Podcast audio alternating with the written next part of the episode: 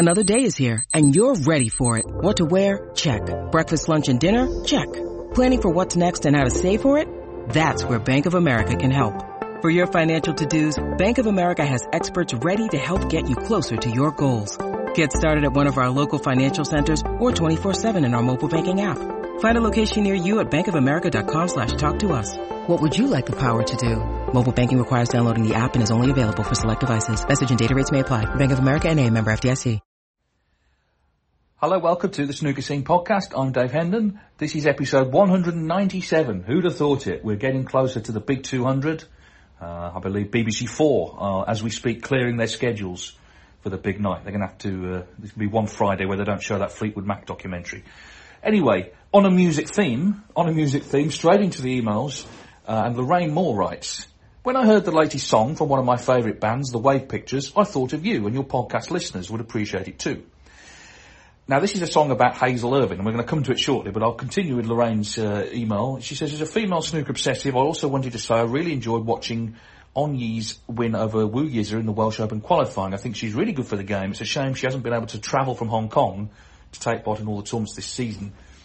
It'll be interesting to see how she progresses on the tour next year. I hope she does well.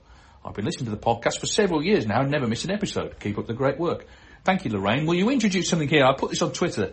Uh, this band, uh, the Wave Pictures, have released a song called Hazel Irvine, and it is about Hazel, a much uh, loved BBC sports presenter, has been doing the snooker now almost as long as David Vine did it. Um, now we're not six music, you know. I'm, I'm not. Uh, I'm not Lauren Laverne, but uh, I, I am going to play a bit of it now. I'm going to play enough so that you can hear it without me having to pay them any money. So that's that's the calculation because there's certain rules, obviously, about uh, PRS and all that. But I'm going to play a few seconds, which I believe I can do. Um, well, here it is. This is a song for Hazel. She's the girl that I wish was mine. She's too good for the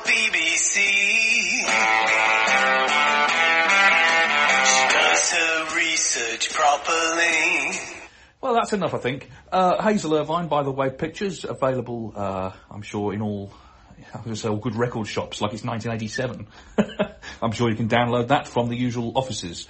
Um, an extraordinary, extraordinary song. It's quite funny, I think. Um, although that like, this there for the, she's far too good for the BBC. She does her research properly. What, what are they saying about the others on there? But anyway, um, but yes, I mean Hazel. Listen, is uh, the thing about Hazel is obviously she's she's on television, but that's the extent of her wishing to push herself forward. She's not on social media. She's not interested in profile or self promotion or any of that stuff. She's just a great professional at her job. She does a brilliant job across all sports. Certainly when she does the Olympics or any of those multi-sport events, the way she sort of seamlessly shifts from one sport to another um, is fantastic. And uh, we all respect Hazel greatly, and she'll be back for the World Championship for the BBC. She's now got a song named after her, which is something, isn't it? And uh, I mean, it, it's quite a, a sort of um, it's quite a niche uh, group of people to be with, sports presenters who've had songs named after them. Um, half Man, Half Biscuit, of course, we've got form in this area. Uh, they did one about Bob Wilson. Dickie Davies Eyes, that's another one of theirs. Uh, indeed, they did uh, Everybody's Doing the Len Ganley Stance. Um, but uh, yes, I don't know. Um, I don't know any of the snooker uh, commentators. I mean, there was the, uh, the, the snooker presenters was, the, of course, uh, Marvin Gaye. I heard it through David Vine. Uh, yeah, thank you. But um, anyway, that is available in, as I say, in all the places where music these days is available. Uh, and I hope Hazel, uh, I hope Hazel can see the funny side of that. Uh, we move on. James Watt. Firstly, I just wanted to say thanks for the podcast. I discovered it during lockdown and have since looked forward to it every week. Snooker has never been better placed with current podcast offering with yourself and Nick and Phil from Talking Snooker. One thing I was hoping you'd clarify for me, as I haven't been able to find a definitive answer online, is the apparent difference between the 128 person tour and the top 64.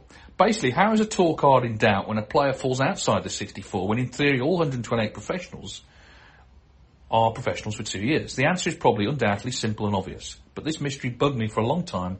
I haven't been able to solve it. Thanks again. If you ever find yourself at a loose end in Belfast during the Northern Ireland Open, there's a pint of Guinness with your name on it. Uh, thank you, James. Uh, firstly, a churlish thing for me to say, but I don't drink Guinness, but I'll accept I'll accept any other alcohol for the uh, equivalent price. That's good of me, isn't it? That. Um, in terms of your question, I, unless I misunderstood it, I, I think what you're saying is, if everyone's got a two-year card, how can anyone drop off? Well, of course, the two-year card only applies for those two years. Then you're down to one year. So, for example, Oliver Lines uh, got back on through the Q school two years ago, so he's come to the end of his second year now. So he's fighting for his tour card. Um, one uh, players on the first year don't have to worry about it until next season. So Oliver Lines, I think he's back in the 64 now because he did well in Turkey. Obviously, got to the quarterfinals, but he's an example of a player who is coming to the end of a two-year card and has dropped out and had dropped out of the top 64. I think he's back in now. But Michael Holt's another example. He's been a professional for 25 years, whatever. Um, but you only get the. Uh, it didn't apply in his case because it wasn't in operation then. But the point is, new players only get the two-year card at the start when they come on the tour. Um, after two years, you're back onto sort of a rolling one-year card in effect. So obviously, someone like Michael Holt, Thepchaiya Un-Nooh are, are under threat of relegation. Um, so yeah, I, unless I've misunderstood your question, that's it basically. How's, you say how's a two-year, how's a tour card in doubt when a player falls out to 64, when in theory all 128 professionals for two years? Well, that's right, they are. But then after those two years, they go back to just a rolling one-year card. Um, so yeah, hopefully that hopefully that answers that. Stuart May, uh, with the. Oh, by the way, I should say this should, maybe should have introduced us at the start. This episode again will be going through the the, the, the bulging post bag. I'll be getting a lot of emails these days. Um, I think people just feel sorry for me, but. Um, just to say, in terms of what's been happening in the snooker world, obviously we haven't had a sort of professional tournament in the last week. But uh, Ryan Thomerson, a good friend of Neil Robertson's, has won the Australian qualifying event to get on the tour, so he'll be with a two-year card next season. Sean O'Sullivan, uh, through the Q Tour, the new Q Tour, is going to be back on the tour. Well done to him. And uh, Robbie McGuigan won the latest event. There's going to be a playoff event for the remaining Q Tour places. Um, so, and also determining uh, the, the, the players in the uh, in the World Championship, the the invite. So uh, it's kind of things bubbling up nicely there. Rebecca Kenna won uh, the uh, the English ladies event as well. Uh, so there's been action taking place, but um, obviously the professional tour is, is kind of what a lot of people are interested in. Gibraltar coming up this week, Tour Championship next week. Let's go back to Stuart May. With the World Championship upcoming and four weeks of exhilarating snooker to look forward to, I was looking to the qualifying rounds of the potential matchups, with only realistically the imminent Gibraltar Open to affect seedings. The format of the qualifiers changed in 2020 from everyone, whether ranked 17 or 1 to 8, having to win through three rounds to get to the Crucible, to a tiered qualifying system over four rounds and needing to win either two, three or four matches depending on your ranking. seems unfair on the players who are on the first year of a two-year card that they are limited to the seeding they can reach as their points are earned from a lot, lot less events. Would it not be fairer and better to use the one-year list, having removed the top 16 automatic qualifiers based on the two-year list, to rank the players for the qualifying rounds for the World Championship. This would ensure that the rankings are a true reflection, as all players would have had the equal opportunity to play in every event that go to make up the rankings. Uh, oh, hang on, we carry on. Uh, you say, you may say that it levels out in the end for everyone, as they would then benefit in their second year World Championship over the first year tour cards players. However, surely it would be better if the number of matches needed to reach the Crucible reflected performances equally over both years. I'll be interested to hear your thoughts on this. It's not a, a, bad idea, Stuart. I suppose the only thing is, if you're going to seed the qualifying based on the one-year list, why not seed the whole World Championship based on a one-year list? Um, so the top 16 at the Crucible would be the top 16 this season. I don't personally agree with that, by the way. I think the two-year list is the way to do it uh, because it just takes into account more events. We had an email last week. Um, it may even have been from you, from somebody, obviously, um, saying about uh, taking off um, points gradually rather than this sort of, we use the example of Steve Maguire suddenly dropping from the top 16 to sort of 39 in the world. Maybe it could be more gradual uh, taking away points over two years. That's, I think there's merit in that. Um, but in terms of this, I mean, yeah, obviously players on the first year in theory are, are at a disadvantage, but you know, we saw last year Jamie Jones had such a great season. He ended up as as a first season professional, not only qualifying, he beat Maguire at the Crucible, got to the second round. So it kind of can be done. I kind of liked actually when they did have the three rounds and and, and everyone from 17 onwards was in round one. It was just sort of clearer. Of course, the other thing that should be said about the world qualifying uh, this year is that it is remaining best of 11 um, until the last round, which is best of 19. Now, this originally, the change originally came two years ago in COVID times when the, uh, I mean, I was there. It was a pretty um, joyless affair, really. That the whole thing. It was lockdown snooker. You had to get a bus from the hotel. You're in a bubble. You got a bus from the hotel. Everyone was on the bus. You to, went to the venue, played your matches, came back. Um, and the idea there was they didn't have best of 19 because they didn't want as you know too many people in the venue at any one time because obviously people would have to be coming back from the first session to play the second session. They didn't want that crossover, um, which is fine. But I think what's happened since is, um, and we've made this point before, is the streaming contract they have for four table streaming. Uh, this is a, a, good model for them to keep it best of eleven. They can you know generate revenue. Uh, but it's the World Championship, and I do feel personally that it should have gone back to best in 19. I'm not uh, you know, losing sleep over this. I just feel for this event, it's always kind of had that. Um, particularly, well, certainly in later qualifying rounds. I mean, in, in, the days when it was wide open, they had to play shorter matches early on just to get it all done. But we're only talking four rounds. Um, I think it's a shame. But uh, what I would say is this, though, and it's it's up to players to kind of raise this because it happened at the home nations as well. We have, got qualifying now, and you get to the venue. There's four tables, and they're all streamed, and that's great for Discovery Plus viewers. They can watch whatever table they want, which is fantastic. That's that's a good thing. But if the if the the reason for that is to raise revenue through streaming, where's that revenue going? Because the home nations prize fund has not increased since it started. So where is that money going? Now, I'm sure there's a perfectly uh, reasonable answer to that. Um, but players, I think, should pro- probably actually ask the question: Okay, we're fine if you want to, uh, you know, reconfigure qualifying and, and, and some tournaments to raise streaming revenue. But where's that revenue actually going? To which area of the game is it going back into? And as I say, I'm sure there's a perfectly um, reasonable explanation. Um, I just think in terms of the World Championship qualifying, the best of 19s, that second session, you know, if it's close and maybe someone's coming back, there's something special about that. It's not to say the best of 11s won't be exciting in their own in their own way, and I don't agree that it um, diminishes the, the, the, sort of overall um, achievement of winning World Championship. I saw someone saying it the other day. It's ridiculous. It makes no difference to anyone at the Crucible who's been seeded through how the qualifiers have come through, and the qualifiers, you know, will be good players because they're all good players. But um, in general, I think he should be best of 19. If it was down to me, it would be, but it isn't, um, and so it's not. Mark and John we recently attended the Welsh Open for the first time, having previously been to the Masters, the Shootout and the English Open. We have to say it was a fantastic venue, a great building with great facilities, and the stewards and the players went above and beyond to be helpful and friendly. Our only complaint, however, is that we were hoping to meet you. We plan to build our own snooker room soon and have many photos of ourselves with various players to put on the wall. But as huge fans of your podcast, we decided a photo with you would be the centrepiece to make us smile each time we play.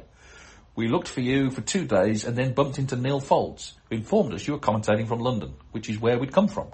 We're still nursing our disappointment, but have vowed to find you at a future event. We did, however, have a lovely chat with Fergal O'Brien. Our turn to name drop him in your podcast. What a nice man he is. Apart from being let down by you, it was a fantastic and well run event, and we recommend it highly. We look forward to meeting you one day, and thanks again for your podcast. Well, thank you. I mean, you say let down by me. I go where I'm told to. So, you know, if it'd been down to me, I would have loved to have been in Wales, but, you know, we have certain COVID rules to follow, and I was following them. And Neil was there because he was uh, in the studio. Um, I think you maybe overrate the uh, the impact of a photograph of me in the snooker room, but anyway, I'd be delighted uh, if I'm at a tournament and you come and make yourselves uh, known. I'd be delighted to to say hello. Obviously, um, I'm glad you enjoyed the tournament anyway. Christine writes, would it be a good idea to have the age limit for the seniors tour at 50 years 14 days? It would change if anyone over that age won a ranking title. Uh, I really hope I got the existing age of the oldest ranking event winner correct, or that first sentence will sound completely random. Well, Christine, the uh, Ray Reardon, uh, 1982 uh, Players Champ, uh, Players Professional Tournament, I think it was called. Uh, he won that. And he was indeed, as you say, 50, and that's the uh, the sort of target. Ronnie O'Sullivan, he's already the youngest uh, ranking event winner, 17 years, 358 days, and you're quite correct, Ray Reardon, 50 years, 14 days. So Ronnie, it's not actually that long now, sort of three or four years, until he could potentially take that from Ray Reardon, although Mark Williams, John Higgins, you know, and potentially others, you know, we've seen Joe Perry win one, Anthony Hamilton still going strong, these sort of people could still potentially take that record. Um, the seniors is an interesting one, isn't it? Obviously, you know, again, it's a commercial entity. They're trying to make money. They need really. the sort of three strands to it. They need the sort of legends, or you know, the the, the Dennises, the Cliffs, although they seem to be retiring now. Joe Joe Johnson, obviously Hendry White, Parrott, those sort of people who we remember from years ago. I guess tour players as well give it credibility, and someone like Ken Doherty's still on the tour. I think anyone outside the 64 on the tour can play in it. But also, you want to generate interest through opportunity, so you need qualifying events. You need people to, lesser known people maybe, but people to come forward and, and have a go themselves. And that creates a great opportunity, for example, at the World Seniors Championship for someone to come through qualifying and walk down those steps at the Crucible. What a moment that is for a player maybe who never hit the heights as a professional, but now is enjoying playing snooker in their, what we might call their dotage. So, uh, that's all fine. I, I, I think what Jason Francis has done with the seniors is fantastic, actually. Um, I know it's not to everyone's taste, but nothing ever is. But you know, he's done a good job. One thing with Jason is he finds great venues. I mean, that one in Hull, everyone raves about.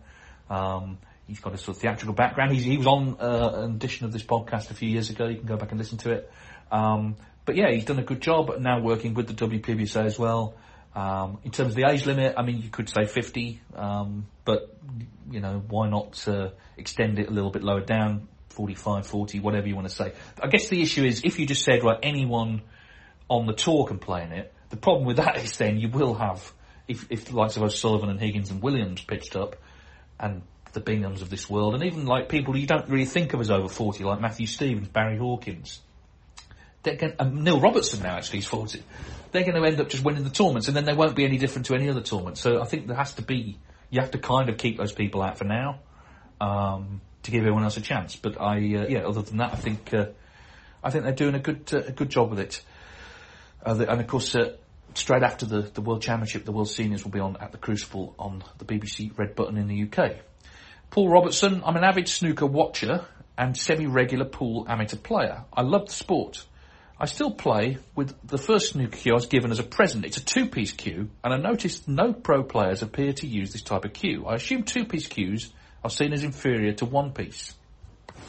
Um, it may be right that they are. I mean, uh, uh, John Spencer, I believe, won the World Championship with a two-piece cue, the first one, 1977.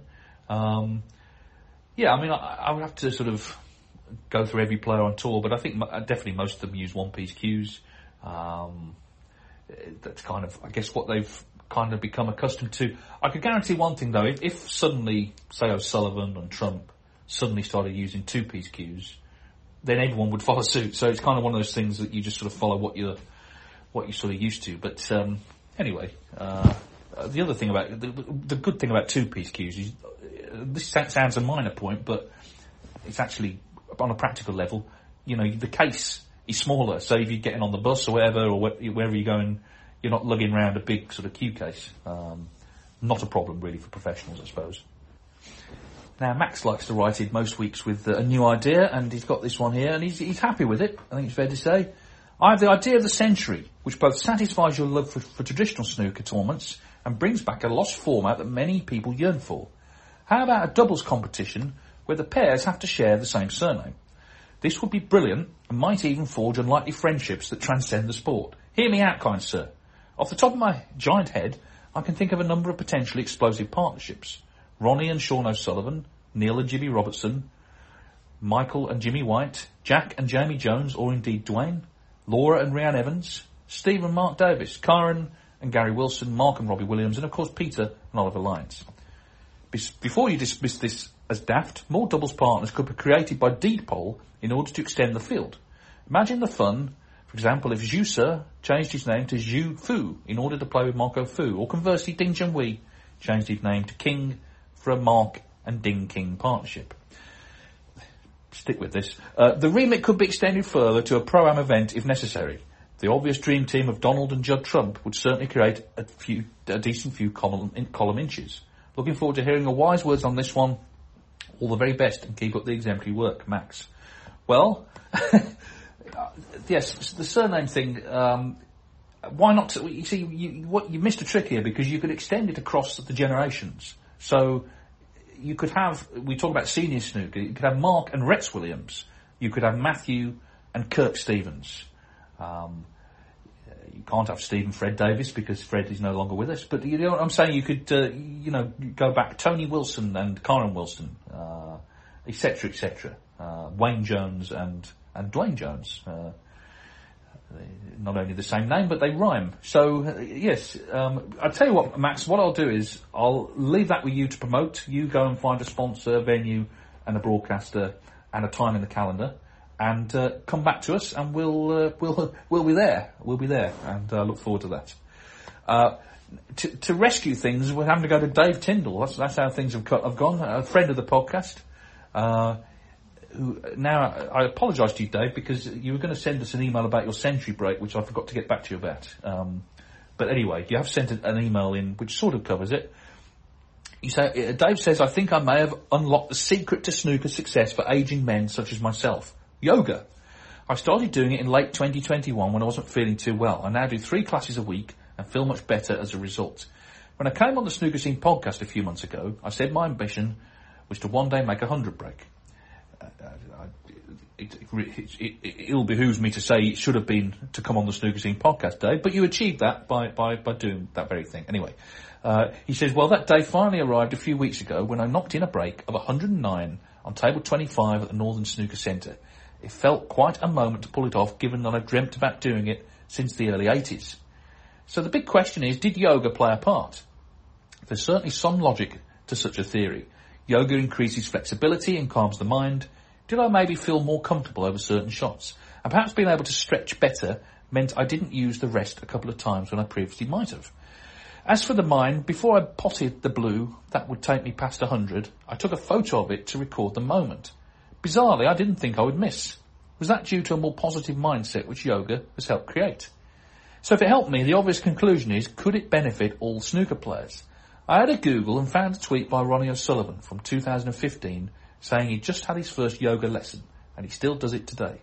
Also, a recent interview with John Higgins revealed he got into yoga as part of a health kick. Both are obviously still going strong and just maybe yoga is helping. With the focus on mind and body, snooker and yoga seem natural bedfellows. A comedian called Dominic Woodward once tweeted that snooker is just yoga with a table. He didn't get a single like, but I think he had a point. Thank you, Dave. Well, firstly, congratulations on the century. I mean, you know, you've been trying for 40 years, as you say, to do it, and that's uh, that's fantastic. Uh, so congratulations. It, t- it takes some, uh, I'm going to use the word chutzpah. Uh, that's not even how you pronounce it, but uh, to take a picture of the blue before potting it, um, because had you have missed, then, you know, that would have been a permanent reminder of your hubris. But you didn't miss, and that's good. Um, can yoga help? I suppose the problem is if you cite O'Sullivan and Higgins as examples, you know, they were doing pretty fine, I think, with or without it. Now, obviously, they're getting older. Uh, maybe it's helped them in, in, later life. I'm pretty sure Mark Williams doesn't do yoga. I'm pretty sure about that. I don't think it's in Joe Perry's ret- ret- ret- what's the word? Um, what's the word? Not retinue, not reservoir. Uh, repertoire, that's it. I knew somewhere between the two. Um, we can edit this later. Uh, so it's citing O'Sullivan Higgins is hard to say. I think these things can't hurt, and I think you know, healthy mind, healthy body. There's there's definitely something in that. Um, just feeling good, you know, just feeling good about yourself. If you can lose weight, if you can feel more kind of yeah, supple, whatever whatever you want to, whichever way you want to put it. I'm not an expert. Stephen Hendry definitely did it at one point, um, although I think that was coincided with the time he was struggling. But anyway, the main thing to come out of that is that Dave's made a century, and that's all good. Uh, now, speaking of making centuries or not making them, as we segue into Michael Deakin, who sent two emails, which I'll, I'll splice together.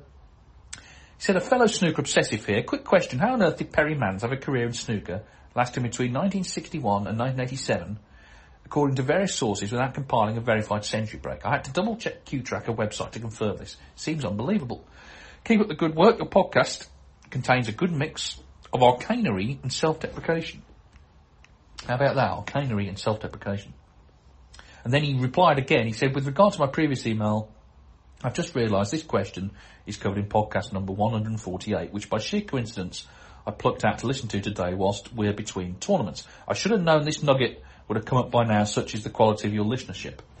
Well, I, my memory of that is, because that's over a year ago now, I think uh, on possibly on Q-Track it was Peter Mans, who's Perrie's father was listed.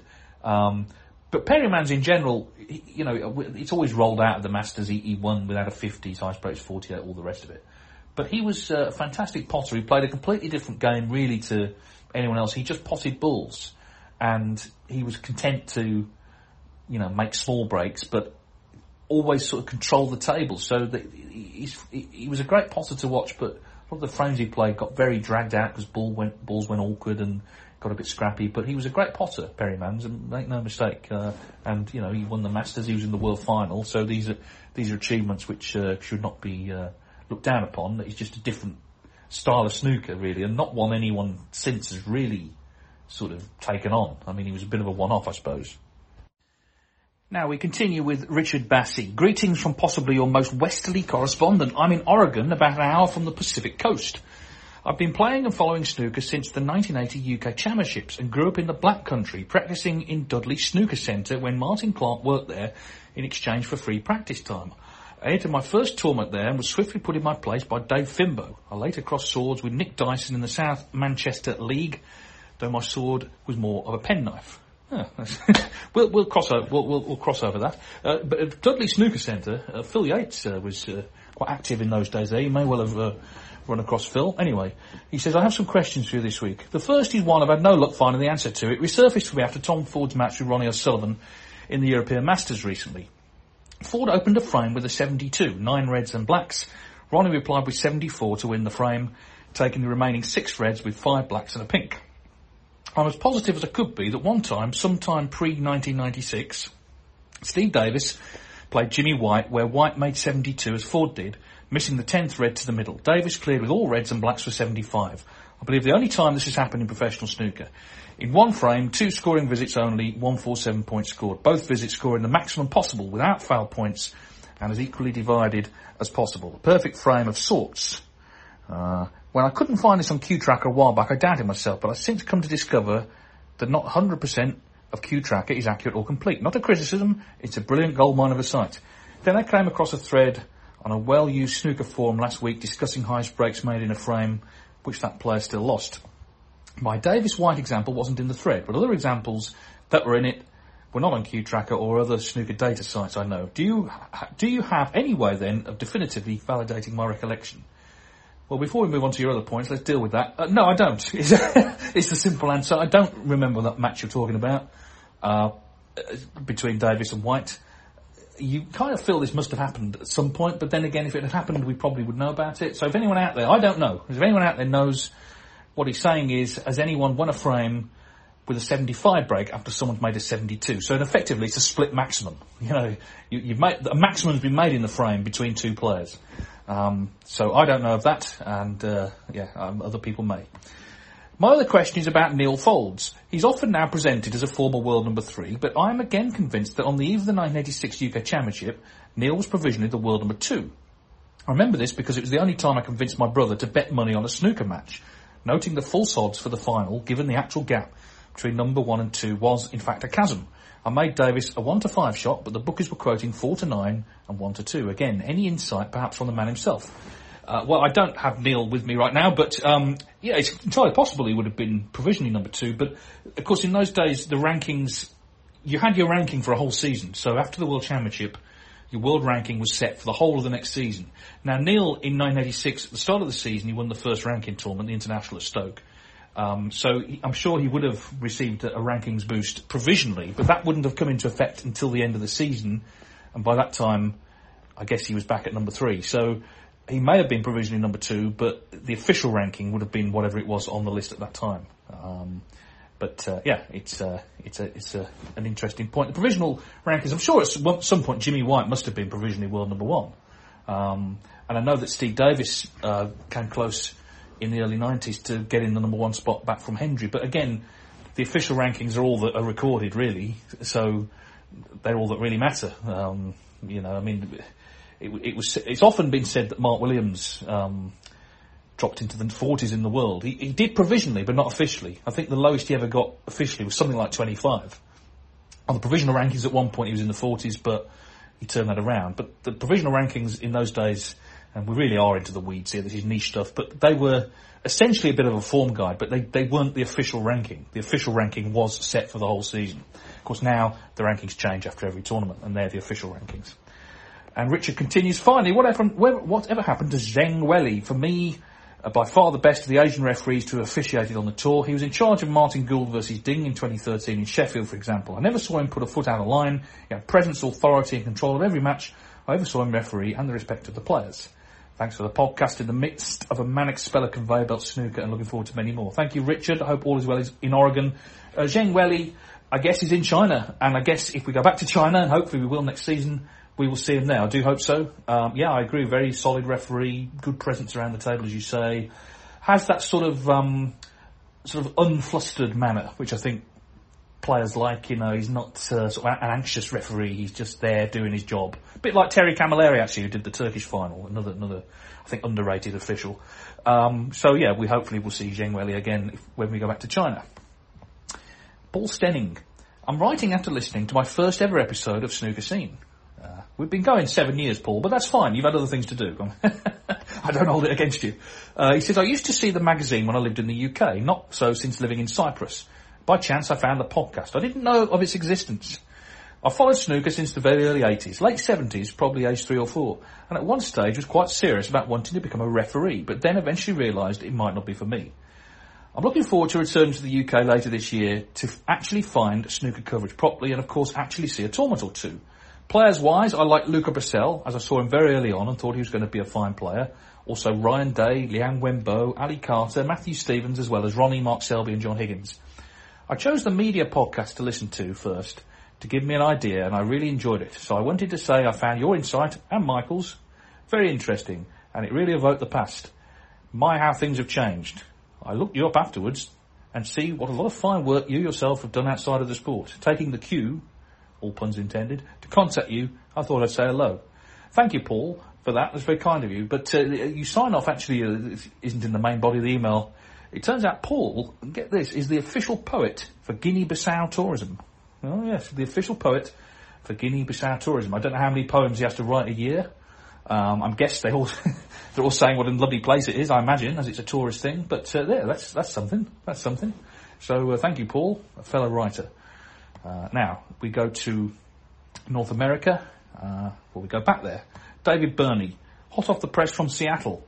CCU wins the first ever Seattle Snooker Open in a tournament that included 24 players, a round robin format to start the event, which would produce eight players that would proceed to a knockout stage to decide the champion.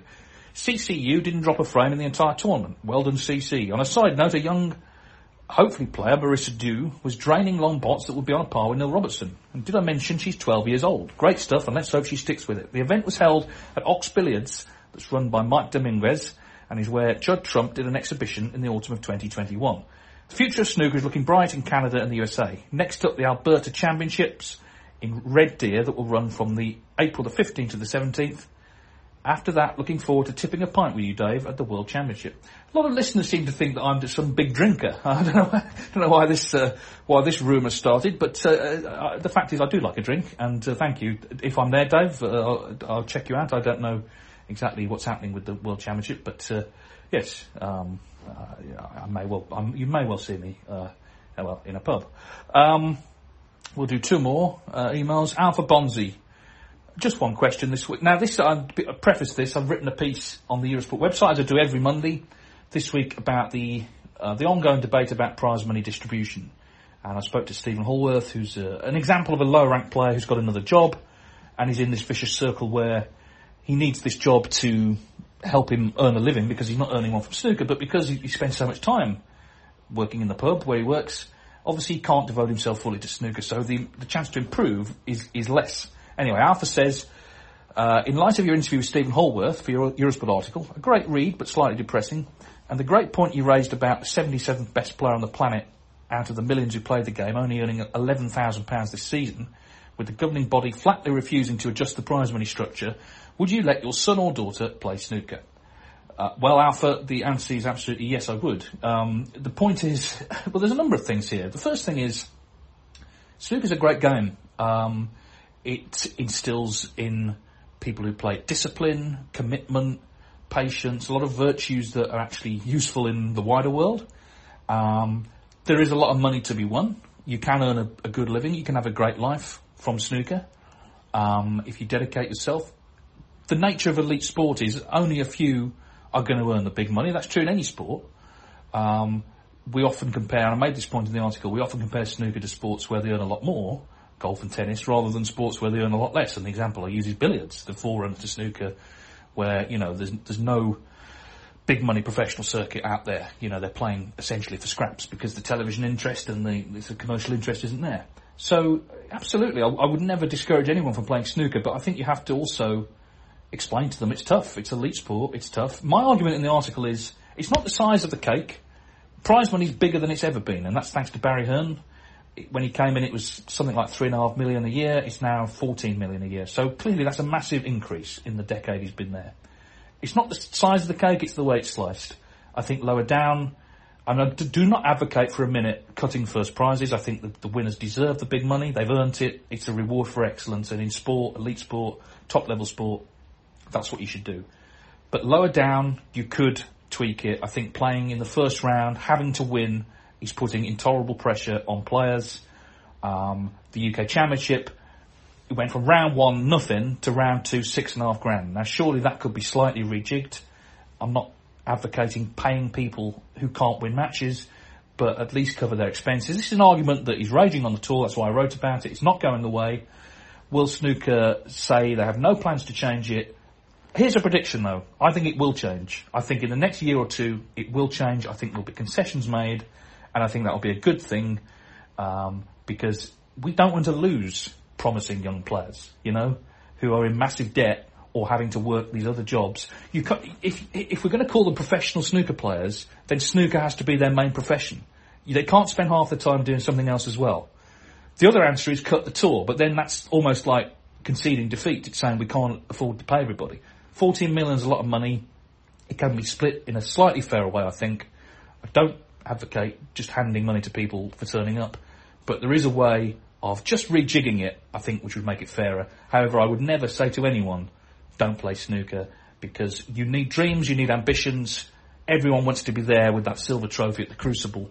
Um, and it's a long road, and all the people who've got there have had setbacks as well. And I'm sure some of them have, at times have thought of giving up but they didn't. They carried on and they achieved what they wanted to. So, um, so yeah, that's the answer. But uh, do check out the article. Finally, this week, James Morrison. Firstly, I love the podcast. I got into it over the COVID period and really has got me back into a sport that I loved as a kid, but stopped following until the last three or four years. I'd love the top 10 episodes, would love some more of them in the future. Some suggestions. Best snooker season, biggest underachievers, funniest players, and maybe one to start the season top 10 players to watch outside the top 16. Just wondered if you knew what the latest was on Marco Fu, and is he due back anytime soon? It seems sad to have lost such a good player and prolific break builder. I would have expected him back for the Crucible qualifying, but that doesn't appear to be the case. Well, he announced, Marco, that he was coming back, didn't he? But the, the COVID situation in Hong Kong is, um, is pretty bad, I think. And, you know, he's been there through the whole of the pandemic. He did say he was coming back. He said he'd entered the World Championship, I believe, but that was a couple of weeks ago. I don't know if, if things have changed. Um, so listen, I hope he does. Uh, we've missed Marco. He's a very classy guy, terrific player, um, tough player to beat certainly in his heyday. I guess the question is, you know, if he came back, um, and, and, and, I do believe I'm just reading a story actually as as I uh, as I talk as I talk to you um, that he has actually entered the World Championship. So he's in the, he has entered, but the question is, will he come over after all that? Um, but the question is, if he does come back, you know, it's been a couple of years since he's played competitively. How quickly can he just pick up his game again? Even if he's been playing matches in Hong Kong, it's not the same as week in, week out competition. Um, so I think he'd find it difficult, but I don't know, you get the sense with him, he's, he's such a, he's got so many layers to his game, it might not take him that long whether he could just come back and qualify, you'd have to say it's probably odds against that happening. But listen, we'd be good, good to see him again if he does come back. Um, he's been given a wild card for the tour. He should get another one for. Uh, well, I guess he's got a two-year card already, hasn't he? So, but he, we want him back on the tour, um, and it would be great to go back to Hong Kong as well because they had a very successful tournament there a few years ago that Neil Robertson won. Um, hasn't been held again, but you know, fingers crossed. Things can start to happen. We can start to go back to these places, and uh, it's a weird time. I mean, it's two years, pretty much to the week since we were in Llandudno when uh, the Tour Championship was called off, postponed, and we had to come home and we faced the like everybody, we faced the lockdown and the uncertainty, and it was coming up to April, which meant World Championship normally, except the World Championship wasn't on. Um, very difficult time, uh, and you know, looking back on it, kind of surreal. Now, COVID is still a problem, but it's kind of we're almost in denial about it in a way. You know, we're just getting on with things, and whether that's right or wrong, I couldn't tell you because I'm not a medical person. Um, that doesn't stop a lot of people giving their views, but I, I, I couldn't tell you whether it's what, what's happening in the UK at the moment is right or not. But we're soldiering on. Um, crowds are back, and that's all you know good in terms of feeling like we're back to normal. But uh, whether it means that the circuit goes back to normal because not every country is the same, I don't know. But anyway, the, the answer to the question is it looks like Marco Fu has entered the World Championship. Whether he'll actually play in it, obviously we'll find out in a couple of weeks. Uh, it'd be great to see him back playing again. Uh, yes, so I think that will do for now. Um, uh, and uh, we're coming up to Gibral- Gibraltar Open live on Eurosport and Discovery Plus this week. Uh, 12 hours we've got uh, coverage on Thursday. Um, so uh, looking forward to that. And uh, I'm sure, you know, people who like to complain about the coverage, I'm sure will find something to moan about. But um, but the fact is, we're on for 12 hours. Uh, he says churlishly. And um, yes, and then next week the Tour Championship, which in the UK will be live on ITV4, uh, slightly later in the evening, 7:30. Um, just gives a little bit more time between sessions. Uh, I think one of the issues at, at night is um, you don't need to finish too early, um, and if you get like a 10-2 or a 10-3, it will do. Although with the players in the field, you suspect it's unlikely. I reckon the top seven on the one-year list are basically in. John Higgins is eighth you would you would fancy John to do enough in Gibraltar to, to get his place, but someone can come through the pack. The pri- we're talking about prize money. The prize money breakdown uh, in Gibraltar is kind of ridiculous. It's it's a thousand pounds a round up to the semi-finals, which is only worth six thousand. Now that's less than the last sixty-four of the UK Championship. Getting to the semi-finals of a ranking event is worth less than the last sixty-four of the UK Championship. Um, and then the final is twenty grand. The winner gets fifty thousand. So re- realistically, to get in that tour championship, someone is either going to have to win it or get to the final. Probably win it. Now it can happen, but John Higgins at eighth at the moment, and you'd fancy him to win a couple of matches there. I'm not quite. I haven't looked who he's playing yet, so. Uh, uh, well, no, I'll just have a look at that now because you know this is what's known as preparation.